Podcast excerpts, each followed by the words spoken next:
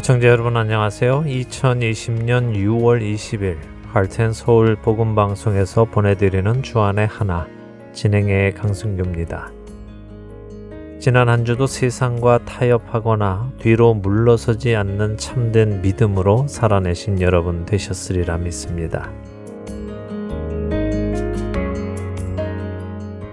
혼란과 혼란이 거듭되고 있는 시대에 여러분은 어떻게 믿음을 지켜가고 계십니까? 코로나는 좀처럼 줄어들 기미를 보이지 않고 오히려 확진자가 전 세계적으로 하루에 10만 명씩 늘어간다고 지난 6월 10일 신문은 보도했는데요. 한동안 코로나 바이러스의 확산을 막기 위해 경제 활동을 멈추고 사회적 격리 두기를 실시했으나 더 이상 경제 활동을 막고만 있을 수 없어 경제 활동을 재개하자 확진자들이 늘어나기 시작했습니다. 거기다 조지 플로이드의 안타까운 죽음으로 인해 미국의 많은 도시에서 시위와 함께 폭동과 약탈이 일어나며 어려움은 더 심해져 갑니다. 애청자 여러분들 중에도 이번 어려운 시기에 어려움을 당하신 분들이 계실 줄로 믿습니다. 여러분들이 겪고 계시는 어려운 일 속에서 저희가 함께 기도할 수 있다면 좋겠습니다. 그리스도 안에서 한 몸을 이루는 지체들을 위해 기도하기 원합니다. 여러분의 기도 제목 보내주시면 저희 할텐 서울 복음방송 기도팀이 함께 기도하겠습니다.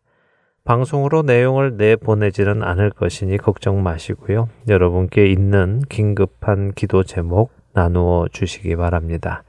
함께 기도하며 하나님의 응답과 은혜를 경험하게 되기를 소원합니다. 첫 찬양 함께 하신 후에 말씀 나누겠습니다.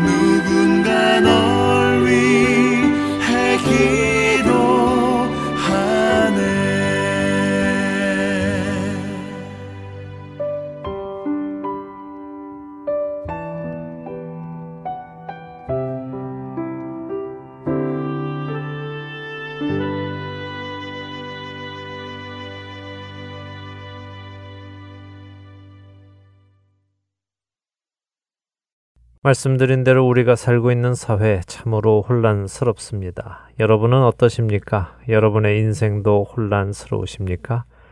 그렇지 않으리라 믿습니다. 우리 그리스도인들은 모든 것이 혼란스러운 가운데서도 혼란스럽지 않은 한 가지, 바로 변치 않으시는 우리 주님을 붙들고 살아가기에 세상과 같이 흔들리지 않고 살아갈 수 있다고 믿습니다. 결국 우리가 우리의 삶을 어디에 기준하여 살아가는가 하는 것이 참 중요한데요. 오늘 여러분과 이 기준이 얼마나 중요한지를 좀 나누어 보려 합니다. 누가복음 18장에 예수님께서는 한 가지 비유를 드십니다. 바로 우리가 잘 아는 바리새인과 세리의 기도의 비유지요. 누가복음 18장 9절에서 14절의 말씀을 읽어 드리겠습니다. 잘 들어보시고 어떤 기준에 관한 말씀인지 한번 생각해 보시겠습니까? 또 자기를 의롭다고 믿고 다른 사람을 멸시하는 자들에게 이 비유로 말씀하시되 두 사람이 기도하러 성전에 올라가니 하나는 바리새인이요 하나는 세리라. 바리새인은 서서 따로 기도하여 이르되 하나님이여 나는 다른 사람들 곧 토색, 불의, 간음을 하는 자들과 같지 아니하고 이 세리와도 같지 아니함을 감사하나이다. 나는 일에 두 번씩 금식하고 또 소득에 11조를 드리나이다 하고 세리는 멀리 서서 감히 눈을 들어 하늘을 쳐다보지도 못하고 다만 가슴을 치며 이르되 하나님이여 불쌍히 여기소서 나는 죄인이로소이다 하였느니라. 내가 너희에게 이르노니 이에 저 바리새인이 아니고 이 사람이 의롭다 하심을 받고 그의 집으로 내려갔느니라. 무릇 자기를 높이는 자는 낮아지고 자기를 낮추는 자는 높아지리라 하시니라.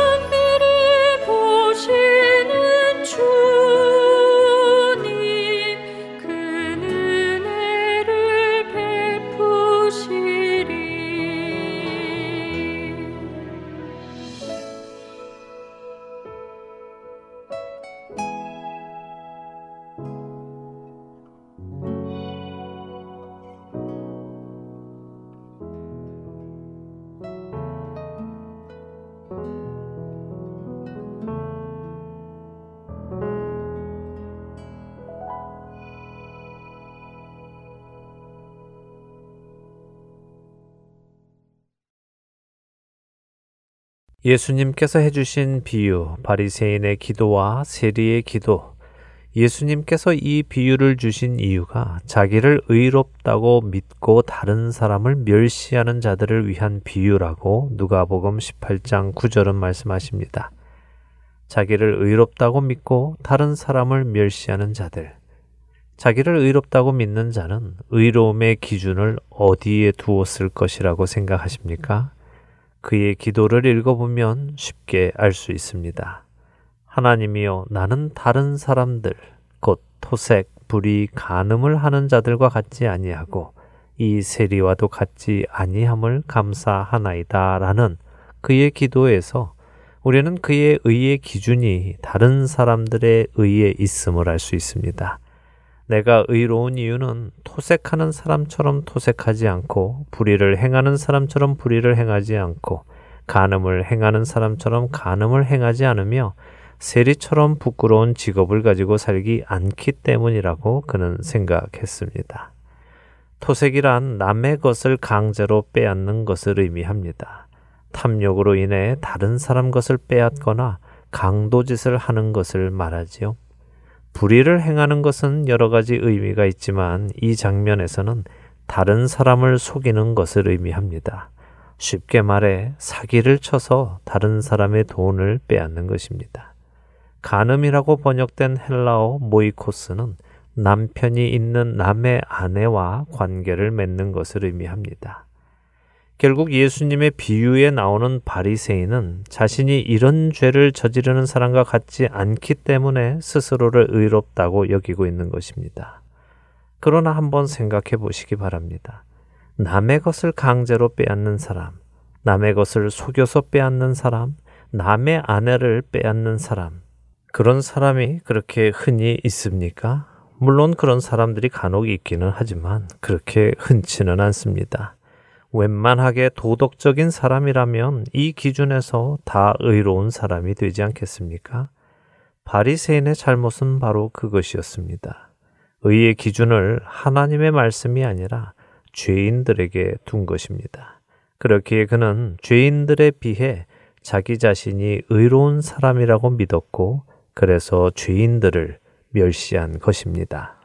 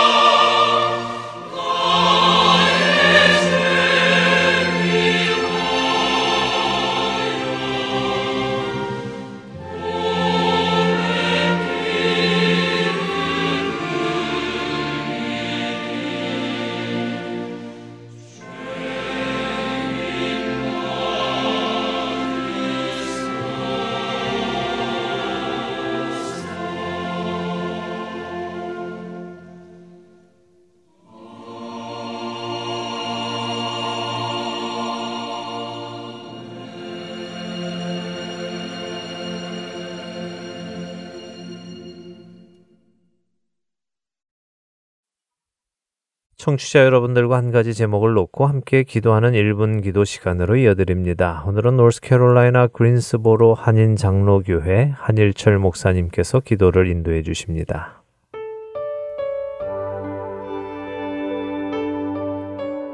하트앤서울 복음방송 1분 기도 시간입니다. 저는 노스캐롤라이나 그린스보로 지역에서 목회하는 그린스보로 한인 장로교회 한일철 목사입니다. 오늘은 가장 힘든 시기를 지내고 있는 우리 모든 크리스찬들에게 오직 하나님만이 힘이 되시어 인내하며 이 힘든 시기를 잘 지나갈 수 있기를 위해 기도하시며 또한 미국의 안정을 되찾기 위해서 기도하는 시간을 갖도록 하겠습니다. 2020년도는 그 어느 해보다도 힘든 때임을 우리 모두가 공감하고 있습니다. 예전에는 미국 안에서도 특정 지역에만 힘이 들었습니다. 예를 들어 지진이 나거나 허리케인이 오면 그 특정 지역의 사람들만 어려움을 겪고 힘이 들었습니다. 하지만 코로나19는 미국뿐만 아니라 전 세계적으로 힘들지 않은 곳이 없습니다. 미국은 그 어느 나라보다도 코로나 확진자와 사망자가 많기에 사회와 격리되어 집에 있은 지 꽤 오래되었기에 여기저기서 그 문제점이 지적되어 왔습니다. 우울증 환자가 많아지고 집에서 부부가 다투고 이혼하려는 사례가 많아진다고 합니다. 경제적으로도 매우 힘들어하고 있습니다. 설상가상 그동안 골맞던 인종 간의 갈등이 터지므로 미국 전역에서 시위가 늘어나 그동안 코로나19로 갇혀 지냈던 삶이 밖으로 표출되었고 시위는 무서운 폭동으로 이어져 걷잡을 수 없이 사태가 심각해졌습니다. 1992년 4.19 폭동 때 저는 LA 한인타운에서 살고 있었기에 그 누구보다도 그 전쟁터와 같았던 한인들의 엄청난 피해를 잘 알고 있습니다. 현재 우리가 당면한 이런 장면들은 축복된 새해를 맞이하려 했던 송구영신 때의 모습과 180도 다른 모습입니다. 우리는 전혀 기대치 못했던 큰 환란 속에 빠져들었습니다. 시편 23편에서 다윗이 말했던 사망의 음침한 골짜기로 다니고 있는 중입니다. 지금보다 더 큰 어려움이 또 있을까 싶을 정도로 모두 사망의 음침한 골짜기를 지나가고 있습니다. 하지만 다윗은 이렇게 고백했습니다. 내가 사망의 음침한 골짜기를 다닐지라도 해를 두려워하지 않을 것은 주께서 나와 함께 하심이라 주의 지팡이와 막대기가 나를 아니하시나이다. 다윗은 사망의 음침한 골짜기에서도 함께 하시는 하나님을 신뢰하니 두려움이 사라졌고 힘을 얻을 수 있었던 것입니다. 바로 이런 마음이 오늘 우리에게 꼭 필요한 것이라 생각됩니다. 이 시간에 기도하실 때에 우리에게 있어서 사망의 음침한 골짜기인 이 코로나19 사태 그리고 폭동 사태 속에서도 하나님을 신뢰하여 두려워하지 말고 주님으로 인해 견디며 이기게 해달라고 기도하시고 무엇보다도 미국이 안정될 수 있도록 도와달라고 기도해 주시기 바랍니다. 다 같이 기도하시겠습니다.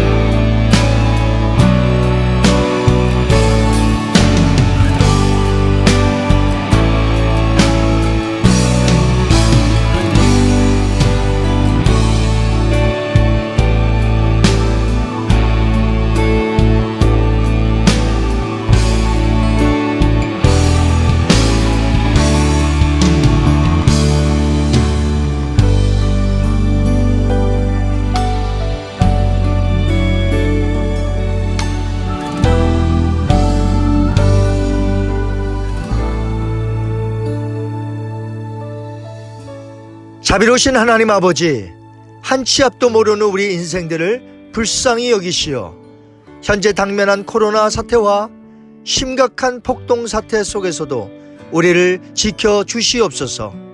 우리의 죄악이 있다면 용서해 주시고 믿음으로 이 골짜기를 잘 지나가게 하옵시고 무엇보다도 미국이 안정을 되찾을 수 있도록 모든 이들에게 하나님의 자비를 나타내 주시옵소서. 감사하며 예수님의 이름으로 기도하옵나이다. 아멘.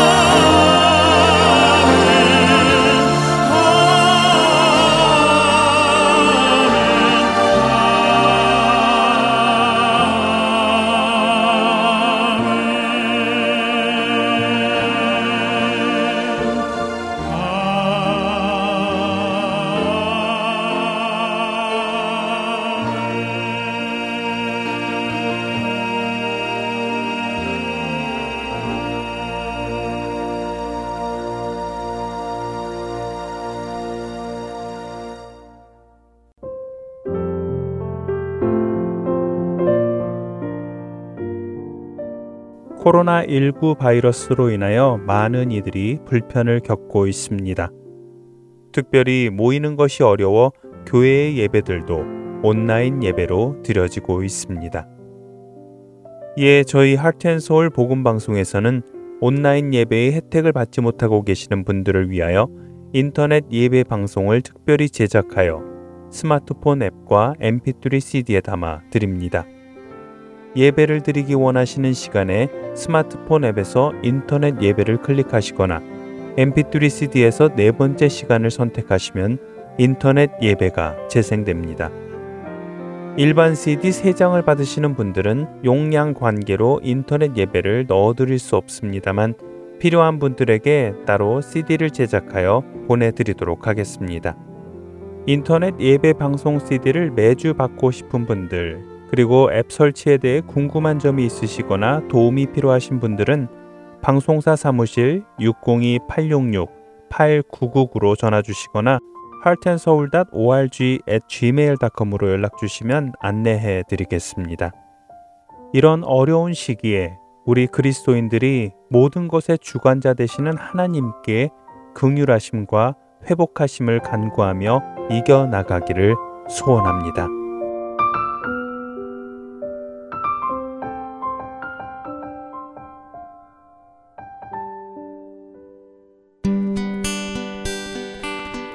소식 사랑으로 땅끝까지 전하는 아랜소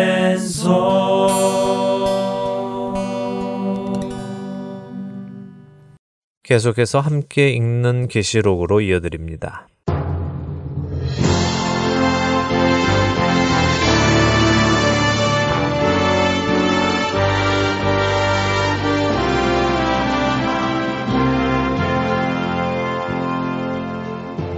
여러분 안녕하세요. 하나님의 구원의 사역의 완성이 담긴 요한계시록을 공부하는 시간입니다. 함께 있는 계시록 진행의 김명아입니다. 네, 여러분 안녕하세요. 강순규입니다. 지난 시간에 사도 요한이 본 하늘나라의 모습을 요한계시록 4장에서 보고 요한계시록 5장으로 들어가면서 요한이 본 두루마리에 대해서 나누었습니다. 네, 그렇습니다. 하늘나라 보좌에 앉으신 하나님의 오른손에 두루마리가 있었고요. 그 두루마리에는 안팎으로 글이 써 있었습니다. 그리고 그 두루마리는 일곱 인으로 봉해졌다고 되어 있었죠. 이 두루마리가 도대체 무엇이길래 하늘 위나 땅 위나 땅 아래에 능히 그 두루마리를 펴거나 보거나 할 자가 없는 것이고 또 그럴 자가 없다고 해서 요한은 크게 울었을까? 이것이 이해가 되어야 한다는 말씀을 드렸습니다. 네. 그리고 그 두루마리는 여러 해석이 있지만 그 중에서도 다니엘서 마지막에 기록된 말씀, 다시 말해 하나님께서 하나님의 백성을 구원하시는 그 시기에 관한 예언의 말씀이 담긴 것이라고 끝부분에 말씀하셨는데 네. 시간이 없어서 충분히 다 못 들은 것 같아요. 그 이야기부터 해주시면 좋을 것 같습니다. 네, 그러죠. 지난 시간에도 말씀드렸듯이요. 구약의 다니엘서는 신약의 요한계시록과 함께 예언의 말씀이 담겨 있는 책입니다. 다니엘서를 읽어보신 분들은 아시겠지만 1장부터 6장까지는 바벨론의 포로로 끌려간 다니엘에게 일어났던 일들을 기록하고 있습니다. 물론 2장에는 느부갓네살 왕의 꿈과 그 꿈의 해석도 기록이 되어 있지요. 그리고 7장부터 마지막 장인 12장까지는 다니엘이 본 여러 번의 환상이 기록이 되어 있습니다. 여기에는 다니엘 시대와 곧 다가올 시대 그리고 마지막 날의 예언까지 기록이 되어 있지요. 하나님은요 어떤 일을 계시하실 때요 점진적으로 해 나가시는 것을 우리는 볼 수 있습니다. 한 번에 다 보여주시는 것이 아니라요 큰 그림을 보여주시고 큰 그림에서 작은 부분을 확대해서 보여주시고 그 작은 부분을 또 세분화해서 보여주시고 하십니다. 다니엘서를 읽어보면 그런 하나님의 방식을 볼 수 있지요. 그런데 마지막에 가서 다니엘이 본 환상은 다니엘은 이해할 수 없는 환상이었습니다. 다니엘에게 환상을 알려주는 존재들이 다니엘에게 이렇게 명령합니다. 다니엘서 12장 4절과 9절을 한번 읽어 주시겠어요? 네, 다니엘서 12장 4절과 9절 읽겠습니다. 다니엘아 마지막 때까지 이 말을 간수하고 이 글을 봉함하라. 많은 사람이 빨리 왕래하며 지식이 더하리라. 그가 이르되 다니엘아 갈지어다. 이 말은 마지막 때까지 간수하고 봉함할 것임이니라. 네. 네, 마지막 날 때까지 이 예언의 말씀을 봉하고 간수하라고 하시네요. 그렇습니다. 사실 8절에 보면요. 다니엘은 자신이 듣고도 깨닫지 못했다고 합니다. 그에게 환상이 주어졌기는 했지만 아직 깨닫게 될 때는 아니었던 것입니다. 결국 선지자라고 해서 모든 것을 깨닫는 것이 아니라 깨닫게 해주시는 분이 허락을 하셔야 깨닫게 되는 것을 알 수 있죠. 다니엘은 알고 싶었습니다. 그래서 모든 일의 결국이 어떠하겠습니까? 하고 묻지만 그에게 환상을 보여준 존재는 그에게 그냥 가라고 합니다. 그리고 이 말은 마지막 때까지 비밀로 간직해 두어야 한다고 하시는 것이 구절의 말씀이죠. 물론 이 환상 중에 유사한 일이 역사 속에서 일어나기도 했었습니다. 헬라가 네 개의 왕국으로 나뉘어서 다스려지던 마지막 때에 셀루커스 왕국에서 안티오쿠스 4세라는 왕이 예루살렘에 와서 성전에 돼지 피를 뿌리며 성전을 더럽히고 율법책을 태우고 제사를 지내지 못하게 하고 성전에 제우스 상을 세우고 이것에 경배하게 하고 경배하지 않는 자들을 죽이고 하는 일을 자행했습니다. 그리고 이러한 일은 결국 마카비 혁명의 도화선이 되었고요. 예루살렘의 성전이 다시 회복되는 한우카로 이어지게 되기도 했습니다. 그러나 이러한 일은 앞으로 다가올 마지막 때의 모형입니다. 나중에 더 자세히 이 일을 나누도록 하겠습니다. 방금 이스라엘에 있었던 일을 설명해 주시는데 앞으로 일어날 마지막 때의 일을 말씀하시는 줄 알았어요. 정말 비슷하네요. 네. 하나님은요, 성경을 통하여 또 역사를 통하여 구원의 완성이 일어나는 그 마지막을 미리 볼 수 있는 샘플을 많은 곳에 보여주셨습니다. 사실 그 일은 에덴에서부터 일어나는 일이고요. 요한 계시록에서 마무리가 되지요. 에덴에서부터 사람을 미혹한 뱀은 심판을 받습니다. 그러나 아담과 하와는 하나님께서 친히 만들어 주신 가죽 옷을 입고 자신들의 부끄러운 나체를 가리움 받지요. 노아의 홍수는 앞으로 있을 전 인류의 심판을 미리 보여주시는 것이었습니다. 소돔과 고모라 역시 마찬가지고요. 애굽의 열 가지 재앙을 내리시며 하나님의 백성을 애굽에서 구원해 내시는 놀라운 기적 역시 마찬가지입니다. 하나님은 이러한 일을 반복적으로 보여주시며 우리에게 선택의 도움을 주십니다. 하나님의 말씀은 진리구나. 거기에는 거짓이 없구나. 반드시 이루어지는구나. 이것을 성경을 통해서 역사를 통해서 알게 하시며 우리로 하나님의 말씀을 믿게 만드시죠. 자, 요한이 본 보좌에 앉으신 이의 오른손에 들린 두루마리는 성도의 구원의 완성이 적힌 하나님의 약속이 담긴 두루마리이며 악이 심판을 받고 성도가 구원을 받고 영원한 하나님의 나라가 세워지는 구원 사역의 마지막이 담긴 두루마리입니다. 이것이 펼쳐져야 하나님의 그 구원의 사역이 이루어져서 성도들이 구원을 받고 악이 심판을 받을 텐데 어느 누구도 이 두루마리를 펼 사람이 없으니 사도 요한의 마음이 슬퍼서 크게 우는 것이지요. 이제 좀 사도 요한의 마음이 이해가 되네요. 지금 사실 사도 요한의 때에도 성도들이 환난과 핍박을 받고 있잖아요. 네. 그 고난 중에 있는 성도들이 빨리 구원을 받기를 바라고 있을 텐데 그 구원의 내용이 시작되려면 이 두루마리가 열려야 할 텐데 그게 열리지 않으니 많이 슬펐을 것 같습니다. 네, 그랬겠죠. 그리스도 안에 형제 자매들이 고난에서 벗어나기를 바라는데 아직 그 일이 일어나지 않으니 슬펐을 것입니다. 자, 그러나 슬퍼할 일이 없습니다. 왜 그럴까요? 5절부터 7절을 읽고 이야기 나누죠. 네, 요한계시록 5장 5절에서 7절입니다. 장로 중에 한 사람이 내게 말하되 울지 말라 유대 지파의 사자 다윗의 뿌리가 이겼으니 그 두루마리와 그 일곱인을 떼시리라 하더라. 내가 또 보니 부자와 내 생물과 장로들 사이에 한 어린 양이 서 있는데 일찍이 죽임을 당한 것 같더라. 그에게 일곱 뿔과 일곱 눈이 있으니 이 눈들은 온 땅에 보내심을 받은 하나님의 일곱 영이더라. 그 어린 양이 나아와서 보좌에 앉으신 이의 오른손에서 두루마리를 취하시니라. 네. 아, 어린 양 예수님이 나오셔서 그 두루마리를 취하시네요. 맞습니다. 유다 지파의 사자 바로 예수님이십니다. 그분은 다윗의 뿌리입니다. 다윗은 유다의 왕권을 의미하는데요. 예수님이 다윗의 후손으로 오셨지만 사실은 다윗의 뿌리이시고 왕권의 뿌리이시죠. 자, 그런데 재미있는 표현이 있습니다. 장로 중 한 사람이 울지 마라. 인을 떼실 분이 있다 하면서 소개를 하는데 유대 지파의 사자라고 소개를 했습니다. 그래서 사도 요한이 보았는데요. 사자가 보이는 것이 아니라 누가 보입니까? 어린 양이 보이네요. 네, 그렇죠. 사자라고 했는데 어린 양이 보입니다. 결국 유다 지파의 사자는 하나님의 어린 양과 동일한 분이지요. 그런데 이 어린 양이 일찍이 죽임을 당한 것처럼 보인다고 합니다. 도대체 어떤 모습이었길래 일찍이 죽임을 당한 것처럼 보인다고 말을 할까요? 어, 글쎄요. 어떤 모습이었을까요? 혹시 어린 양에 피가 묻어 있거나 그런 모습이었을까요? 예, 그러게요. 잘 상상이 안 되죠? 아, 그런데 그 이유는 이 한글 번역이 조금 아쉬워서 그렇습니다. 그냥 일찍이 죽임을 당한 것처럼 보인다. 이렇게 하면 이게 무슨 뜻인지 잘 와닿지 않습니다. 그런데 일찍이 죽임을 당한 것이라고 번역된 이 단어는요. 스파조라는 헬라어인데요. 살육을 당하다, 도살당하다, 상처를 입히다 이런 의미입니다. 그러니까 지금 사도 요한이 본 이 어린 양의 모습은요. 상처 입은 모습, 살육을 당한 흔적을 가지고 있는 것입니다. 그래서 요한이 딱 보았을 때, 아, 처참한 모습으로 죽었구나 하고 느낄 수가 있는 거죠.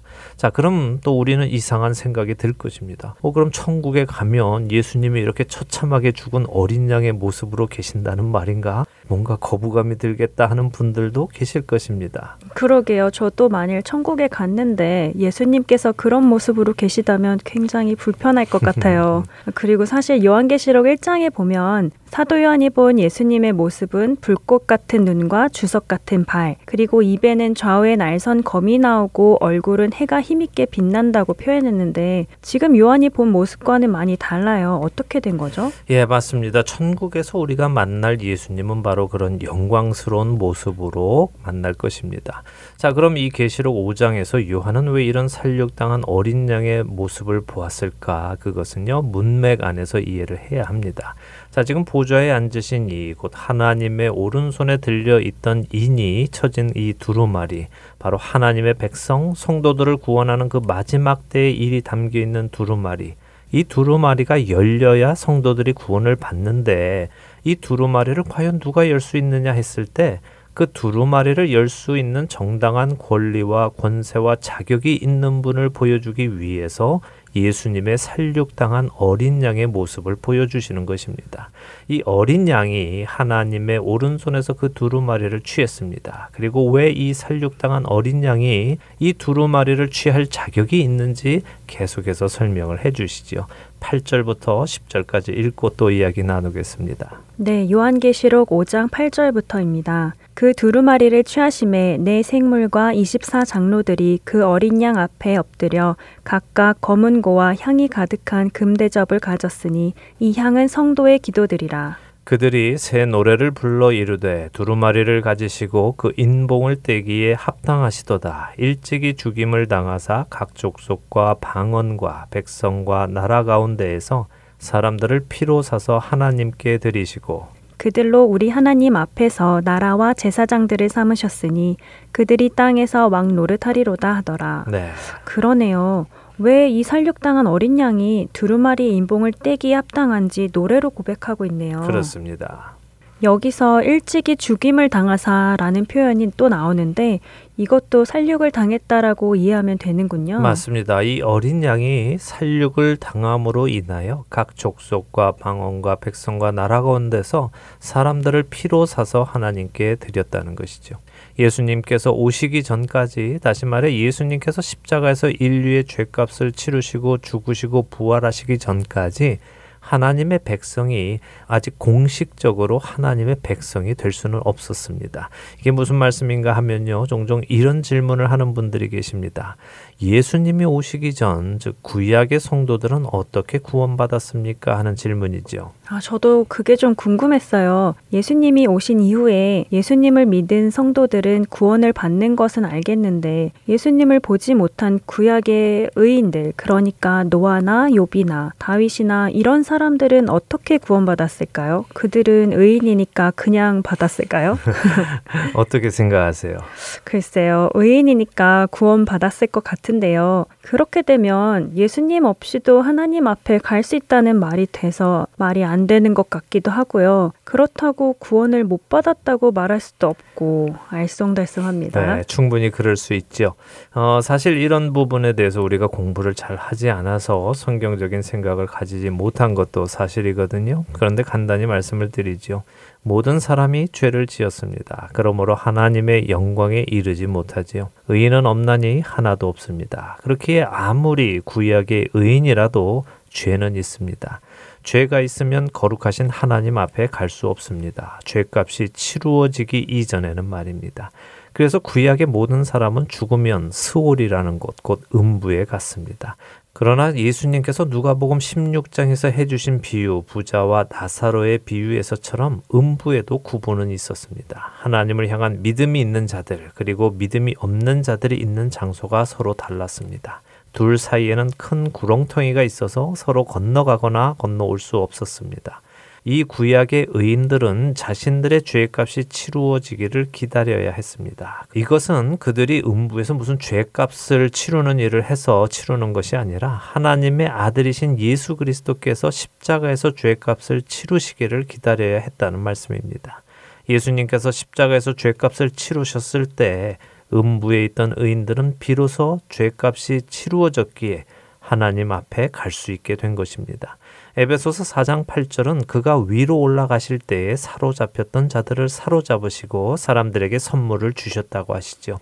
이제 이후로 예수님 안에서 죽는 자들은 더 이상 음부에 가 있을 이유가 없습니다. 예수님께서 죄값을 치르셨기에 성도들은 의인이 되어서 하나님 앞에 갈 수 있지요. 그렇기에 구약 시대나 신약 시대나 구원을 얻는 방법은 같습니다. 그것은 하나님을 향한 믿음으로 받는 것입니다. 믿음이 있는 자는 구원을 얻는 것입니다. 아, 이제 퍼즐이 들어맞네요. 그렇군요. 구약 시대나 신약 시대나 모두 믿음으로 구원을 얻는 것이군요. 네. 여기 요한계시록 5장 9절에서 각 족속과 방언과 백성과 나라 가운데에서 사람들을 피로 사서 하나님께 드리셨다는 의미가 이제 이해가 됩니다. 구약 시대의 성도들도 피로 사서 하나님께 드린 것이군요. 그렇습니다. 예수님의 피값으로 사서 드린 것입니다. 샀다는 표현은 노예 시장에서 노예를 돈 주고 산다는 표현입니다. 죽음의 노예, 죄의 노예였던 자들을 값을 치르고 자유하게 하셨기에 성도의 구원의 역사가 시작되는 것이고 그 구원의 역사에 예언이 담긴 그 두루마리를 열 수 있는 것입니다. 10절에는 예수님께서 성도들을 피로 사서 하나님께만 드린 것이 아니라 이들로 하나님 앞에서 나라와 제사장을 삼으셨고 땅에서 왕 노릇하리라고 하시죠. 여기서 왕 노릇 한다는 이 표현은 좀 고쳤으면 하는 표현입니다. 뭔뭐 노릇을 한다 이것은 좀 부정적으로 들리기 때문인데요. 그러게요. 누가 좀 자기 마음대로 하거나 하면 아이고 지가 아주 왕 노릇을 하네 이런 표현을 쓰잖아요. 네, 맞습니다. 그래서 고치면 좋겠습니다. 성도는 왕 노릇 하는 것이 아니라 왕 중의 왕, 참되신 왕이신 예수님과 함께 나라를 다스릴 것이기에 왕노릇 한다는 표현보다는 땅에서 다스릴 것이다 하면 좋을 것 같습니다. 자, 여기서도 성도들이 땅에서 다스릴 것이다 하는 표현을 썼습니다. 우리가 계시록 2장에서 두아디라 교회에게 보내는 편지를 공부하면서도 예수님께서 이기는 자와 끝까지 예수님의 일을 지키는 자에게는 만국을 다스리는 권세를 주시겠다고 약속하시는 장면을 보았죠. 네, 기억나요. 그리고 복음서에서 예수님께서 여러 고을을 맡기시겠다는 말씀을 하셨다는 것도 기억하라고 하셨어요. 네. 이것은 성도가 성도를 다스리는 일은 아니라는 것만 기억하라고 하셨 죠. 그렇습니다. 여기에도 또 그런 표현이 나왔습니다. 그러니까 또 기억하시기 바랍니다. 성도들이 이 땅을 다스리는 고을을 다스리는 만국을 다스리는 때가 있겠구나 하는 사실을 기억하시라는 말씀입니다. 자, 그리고 여기서 8절에서 한 가지만 더 나누어 보도록 하겠습니다. 8절에 보면요. 24 장로들이 각각 검은고와 향이 가득한 금 대접을 가지고 어린 양 앞에 엎드렸다고 했습니다. 검은고는 뭐 당연히 악기니까 음악을 의미하겠죠. 찬양을 음악으로 담아냈을 것입니다. 그런데 향은 무엇이라고 합니까? 향은 성도들의 기도라고 하시네요. 네, 그렇다면 검은 고도 성도들의 찬양이라고 할 수 있을 것입니다. 이렇게 성도들이 땅에서 드리는 기도와 찬양을 24 장로들이 예수님 앞에 가지고 나간다는 것입니다. 그런데 제가 여기서 나누고 싶은 것은 이것입니다. 향이라는 것은 원래 성소 안에서 제사장이 태워 올리는 것입니다. 하나님께서는 그 향 내음을 향기롭게 흠양하시지요. 이 향을 태워 올릴 수 있는 사람은 제사장, 다시 말해 기름 부음 받아서 구별된 사람입니다. 이 시대의 성도들은 예수님을 믿음으로 약속하신 성령님을 받아서 기름 부은 자들이 되었습니다. 다시 말해서 구분되었다는 것입니다. 하나님께서 멸망할 세상으로부터 구분하셨다는 뜻이지요. 그렇게 우리는 하나님께 아름다운 향기인 기도를 올려 드릴 수 있게 된 것입니다. 예수님을 통해서 말이죠. 그런데 중요한 것이 있습니다. 레위기 10장에는 아주 놀라운 사건이 있는데요. 바로 아론의 아들 나답과 아비후가 죽는 일이 발생합니다. 아, 맞아요. 제사장이었던 나답과 아비후가 성소 안에서 죽는 일이 있었죠. 네, 그렇습니다. 그들이 왜 죽었는지 기억하십니까? 네, 제가 기억하기로는 그들이 다른 불을 가지고 와서 그랬다고 알고 있습니다. 맞습니다. 맞는데요. 더 정확하게 말씀드리면 나답과 아비후가 성소 안에서 하나님께 분 양을 하려 했는데 그들이 그 분양을 하는 데에 사용한 불이 하나님께서 명령하시지 않은 다른 불을 담아서 분양했기 때문에 죽었습니다. 성경은 명확하게 그 다른 불이 어떤 불인지는 말씀하시지 않습니다. 그러나 여호와께서 명령하시지 않은 다른 불이라고 하시지요. 이 말씀을 드리는 이유는 이것입니다. 우리의 기도가 하나님 앞에 연락되는 향이라면 이 향은 하나님이 명하신 불로 드려져야 하는 것입니다. 하나님께서 맡으시기에 향기로운 기도여야 한다는 것입니다. 내 욕심, 내 욕망, 내 꿈을 이루기 위해서 드리는 기도들은 하나님께서 명하신 불이 아닌 다른 불로 피어낸 향입니다. 고린도후서 5장 15절은 예수님께서 모든 사람을 대신하여 죽으신 이유가 살아있는 자들로 하여금 다시는 그들 자신을 위하여 살지 않고 예수님을 위하여 살게 하려 하심이라고 하십니다. 우리의 기도는 우리 자신을 위함이 아니라 예수님을 위한 기도, 하나님 나라를 위한 기도여야 합니다. 예수님도 말씀하셨죠. 먼저 그 나라와 의를 구하라고요. 그렇습니다. 무엇을 먹을까, 무엇을 마실까 구하는 것이나 근심하는 것은 세상 백성들이 구하는 것이라고 누가복음 12장에서 예수님이 말씀하신 것이 생각납니다. 맞습니다. 그래서 우리는 우리의 기도를 돌아보아야 합니다. 자, 이제 마지막 4절 읽도록 하지요. 네, 요한계시록 5장 11절에서 14절입니다. 내가 또 보고 들음에 보좌와 생물들과 장로들을 둘러선 많은 천사의 음성이 있으니 그 수가 만만이요 천천이라. 큰 음성으로 이르되 죽임을 당하신 어린 양은 능력과 부와 지혜와 힘과 존귀와 영광과 찬송을 받으시기에 합당하도다 하더라. 내가 또 들으니 하늘 위에와 땅 위에와 땅 아래와 바다 위에와 또 그 가운데 모든 피조물이 이르되 보좌에 앉으신 이와 어린 양에게 찬송과 존귀와 영광과 권능을 세세토록 돌릴지어다 하니 내 생물이 이르되 아멘 하고 장로들은 엎드려 경배하더라. 자, 이 모습을 상상해 보세요. 5장을 정리해 보겠습니다. 요한이 보았더니 보좌에 앉으신 이의 오른손에 두루마리가 있는데 봉해져 있어서 열 수가 없습니다.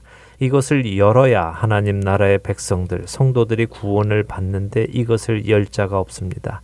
그랬더니 유다의 사자가 열 수 있다고 하는 음성이 들립니다. 그래서 고개를 돌려보니 유다의 사자가 살육당한 어린 양의 모습으로 나타납니다. 그러자 이 십사 장로가 유다의 사자이신 이분이 이렇게 어린 양으로 죽임을 당하여 그 핏값으로 죽음의 노예에 있던 백성들을 사서 하나님께 드렸다며 바로 이분이 그 구원의 역사가 담긴 두루마리를 열 수 있다고 노래합니다.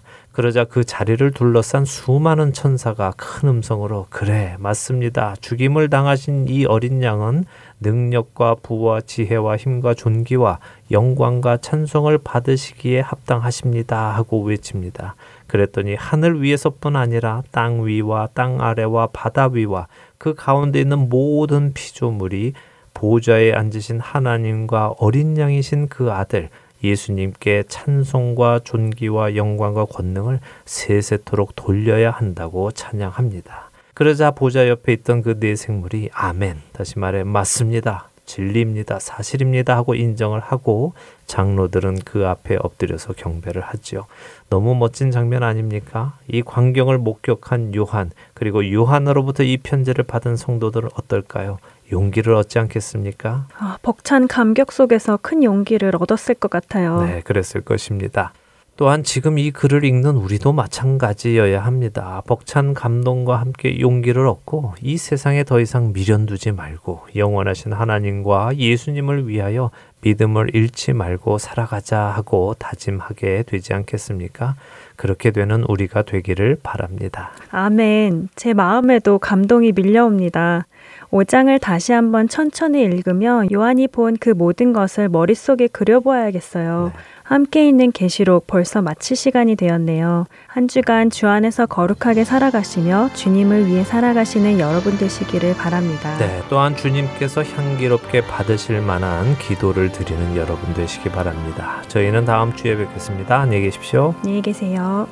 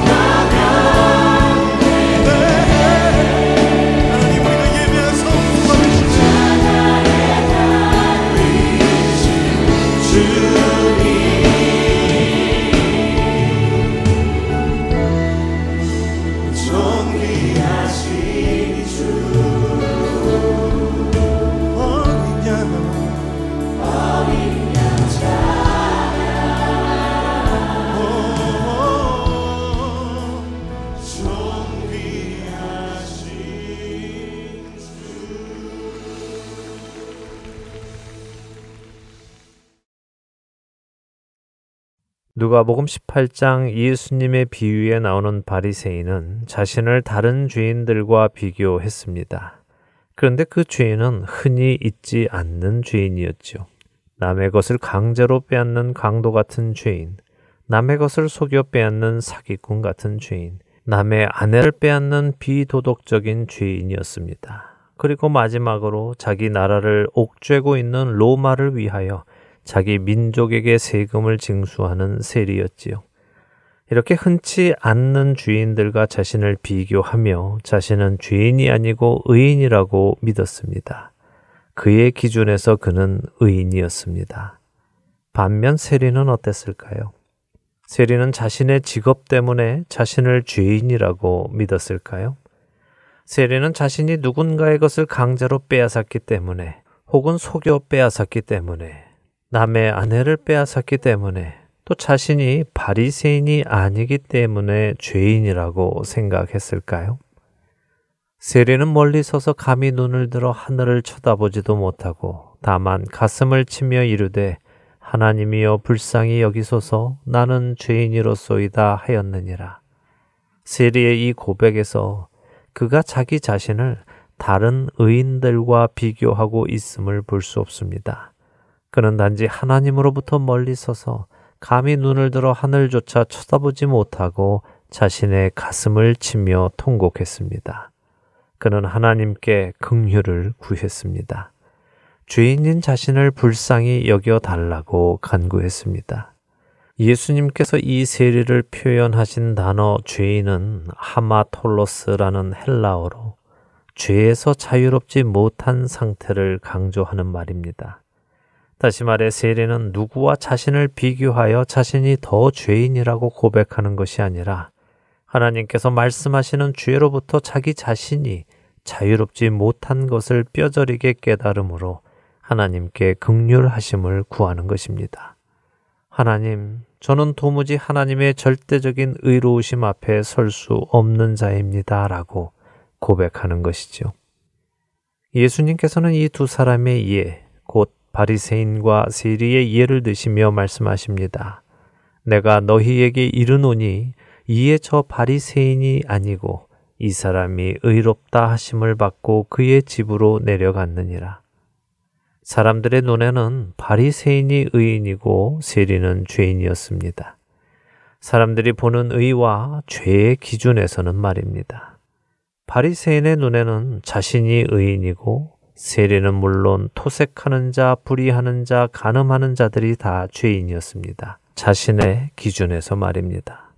그러나 세리는 사람들의 기준, 또 바리새인의 기준으로 자기 자신을 판단하지 않았습니다. 그는 자기 자신을 하나님의 기준에서 바라보았습니다. 그리고 자신의 죄인된 모습을 보고 하나님 앞에 극률하심을 구했습니다. 바로 그 사람이 의롭다고 하심을 하나님으로부터 받는다고 예수님은 말씀하십니다. 우리는 어떻습니까? 우리는 우리 스스로를 어떤 사람이라고 평가하고 있습니까? 의인입니까? 아니면 주인입니까? 혹시 내 안에도 다른 사람들과 나 자신을 비교하며 나 스스로를 저 사람들과 비교했을 때 의롭다. 그나마 괜찮은 사람이다 라고 스스로 만족해 하며 살아가고 있지는 않습니까? 별로 그렇게 많지도 않은 흔치 않은 죄인들과 나 자신을 비교하며 말입니다. 더 나아가 내가 짓지 않는 죄를 짓는 사람들을 무시하고 그들을 죄인 취급하며 살아가고 있지는 않는지요. 그런 우리를 하나님께서는 어떻게 평가하실까요? 의의 기준을 다른 죄인들로 잡았던 바리새인은 하나님으로부터 의롭다 하심을 받지 못했습니다. 사랑하는 할텐 서울 복음 방송 애청자 여러분, 다른 사람과 여러분 자신을 비교하지 마십시오. 여러분이 비교해야 할 대상은 다른 사람이 아니라 하나님의 말씀입니다. 그리고 예수 그리스도이십니다. 하나님은 우리를 다른 사람과 비교해서 의롭다고 인정해 주시는 분이 아닙니다. 그분은 그분의 기준에 합하여야 의롭다고 인정해 주십니다. 우리가 그분으로부터 의롭다 하심을 받을 수 있는 방법은 오직 하나입니다. 바로 내가 그분의 기준에 도달하지 못하는 죄에서 자유하지 못하는 존재임을 깨닫고 매 순간 그분의 극률하심을 구하는 것입니다. 나를 의롭게 하시는 분은 오직 예수 그리스도이십니다. 그분을 통하여만 나는 하나님 앞에 나아갈 수 있는 은혜를 얻는 것입니다. 이 사실을 깨닫는 자들은 다른 사람을 판단하고 정죄하며 상대적으로 스스로를 의롭다고 더 영적인 사람이라고 착각하는 교만의 자리에 앉지 않습니다. 주님의 은혜가 우리 자신의 모습을 정확히 볼 수 있게 해 주시기를 바랍니다. 그리하여 사람들이 의롭다고 해주는 사람이 되는 것이 아니라 나 스스로 의롭다고 착각하는 사람이 되는 것이 아니라 하나님께서 의롭다고 부르시는 사람이 되기를 간절히 소망합니다. 한 주간도 자신의 모습을 알기에 예수님만을 붙들며 살아가시는 저와 애청자 여러분의 삶이 되기를 소원하며 오늘 주안의 하나 여기에서 마치도록 하겠습니다. 함께 해주신 여러분들께 감사드리고요. 저는 다음 주 이 시간 다시 찾아뵙겠습니다. 지금까지 구성과 진행의 강순기였습니다. 애청자 여러분 안녕히 계십시오.